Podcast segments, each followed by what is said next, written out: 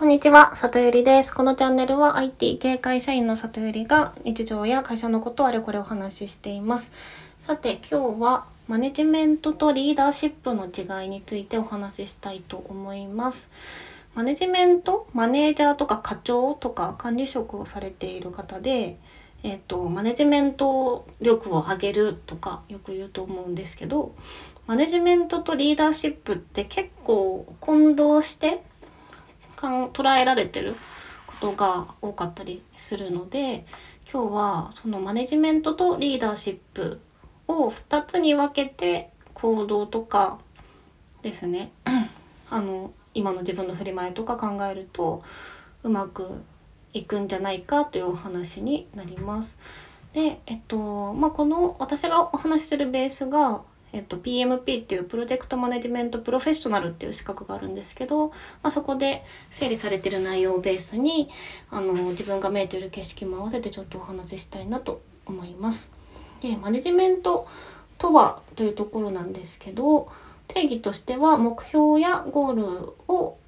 達成するために手段や方法を提示して管理することと言われていて、マネジメントに求められることとしては主に効率的な組織運営というふうに定義されています。で、一方、リーダーシップに関しては目標達成に向かってメンバーや組織を導く行動力のことと言われていて、目指すものとしては変化への対応や推進というふうになっているようです。で、マネジメントの方でリーダーがやる行動として、キーワードいくつかバッと挙げられてるんですけど、指示、管理、コントロール、システムや構造の構築、短期的な目標の達成、手段と期日の設定、あとは、定常的な業務の課題と解決っていうふうになっています。で、リーダーシップの方は、働きかけ、コラボレーション、変革、人間関係、信頼、長期的なビジョン、内容と理由、可能性、ビジョンやモチベーションっていうキーワード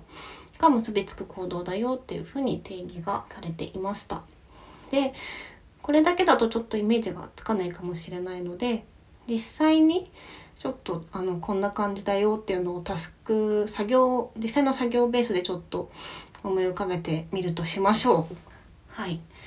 で、例えばすごく重要なクライアントに向けた提案資料を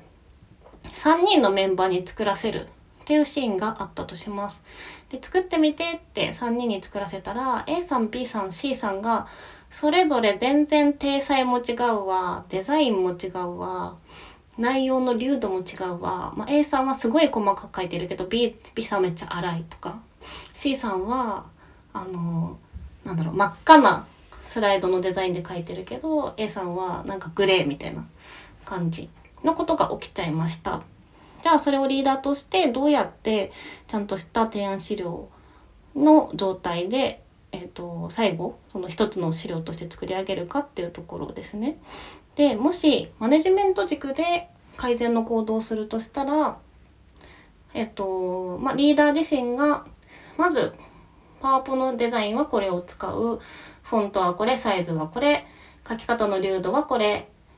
その流動の参考にするためのサンプルの文章はこれっていうのを事前に整理して守らせるっていう方向になると思います。で、その上でもっと厳しくやるとしたら、その A さん、B さん、C さんにその作る前に今やった内容を提示した上に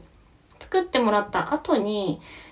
それぞれのことがちゃんと守られてるかのチェックリストを用意して、そのチェックが全部 OK にならないと提出しちゃダメみたいにやる。っていうところになるかなと思います。なのでルールを設定して守らせたりプロセスを縛ったりっていう方ですね。なので制限するっていう方向になるかなと思います。で、逆にリーダーシップの方で言うと同じような状況になってしまった場合には、まず A さん B さん C さんを集めてそれぞれの資料をみんなで共有して、A さんはなんでこの体裁でこのフォントを選んだのかとか、なんでこのくらいの領土で書くのが適切だと思ったのかみたいなところを意図とかですね、背景をそれぞれで共有してもらって3人で話し合わせてじゃあこうスライドのデザインはこれにしよう、フォントサイズはこれにしよう、書き方の流度はこうしよう、こういうところでは図を使おうみたいなことをみんなで決めていって建設的に議論できるようにしてあげて、でそこで落とし込んで、じゃあもう一回やってみてっていう感じかなと思います。でまあこれすごく簡単な例ですけど、実際にはマネジメントだけやればいいシーン、そのルールで縛ったりコントロールしたりっていうだけのシーンと、そのリーダーシップだけ考えればいいみたいなシーンが分かれることってあんまりないと思うので、まあ、どちらの塩梅でやるかですね。そのモチベートしたり本人たちのこう意思を尊重して話し合いをさせながらも、品質を守るためにこうルールを整備したりっていうところを組み合わせてやるものかなというふうに思います。でですね、そのすごくこう、10年会社で働いてきて思うのは、自分がの上司にあたるその管理職の人って、自分よりだいたい10個上とか、もうちょい上の方がもちろん多かったんですけど、やっぱりですね、そのマネージャー、その管理職の人って、日本の管理職の人ってマネジメントとリーダーシップでいうと、マネジメントは得意だけどリーダーシップが苦手な人がめちゃめちゃ多かったなと思ってます。でそれってその本人たちが不勉強だとかそういうことでは全然なくって、世の中のその、時代から来てるものだなっていうふうに思うんですね。というのも昔はシステム開発もそうだし、分かりやすく言うとメーカーとかだと思うんですけど、昔だと決められたものを決められたやり方でこう大量に正確に作ることが求められていたから、そのルールを整備していかにこうずれなくぶれなくこう同じことをやらせていくかで、それを短い期間の中でその積み上げてどのくらい利益が出るかっていうのがその会社として大体求められていることだったから、それを達成するためにはリーダーとして求められることも、個人もメンバーを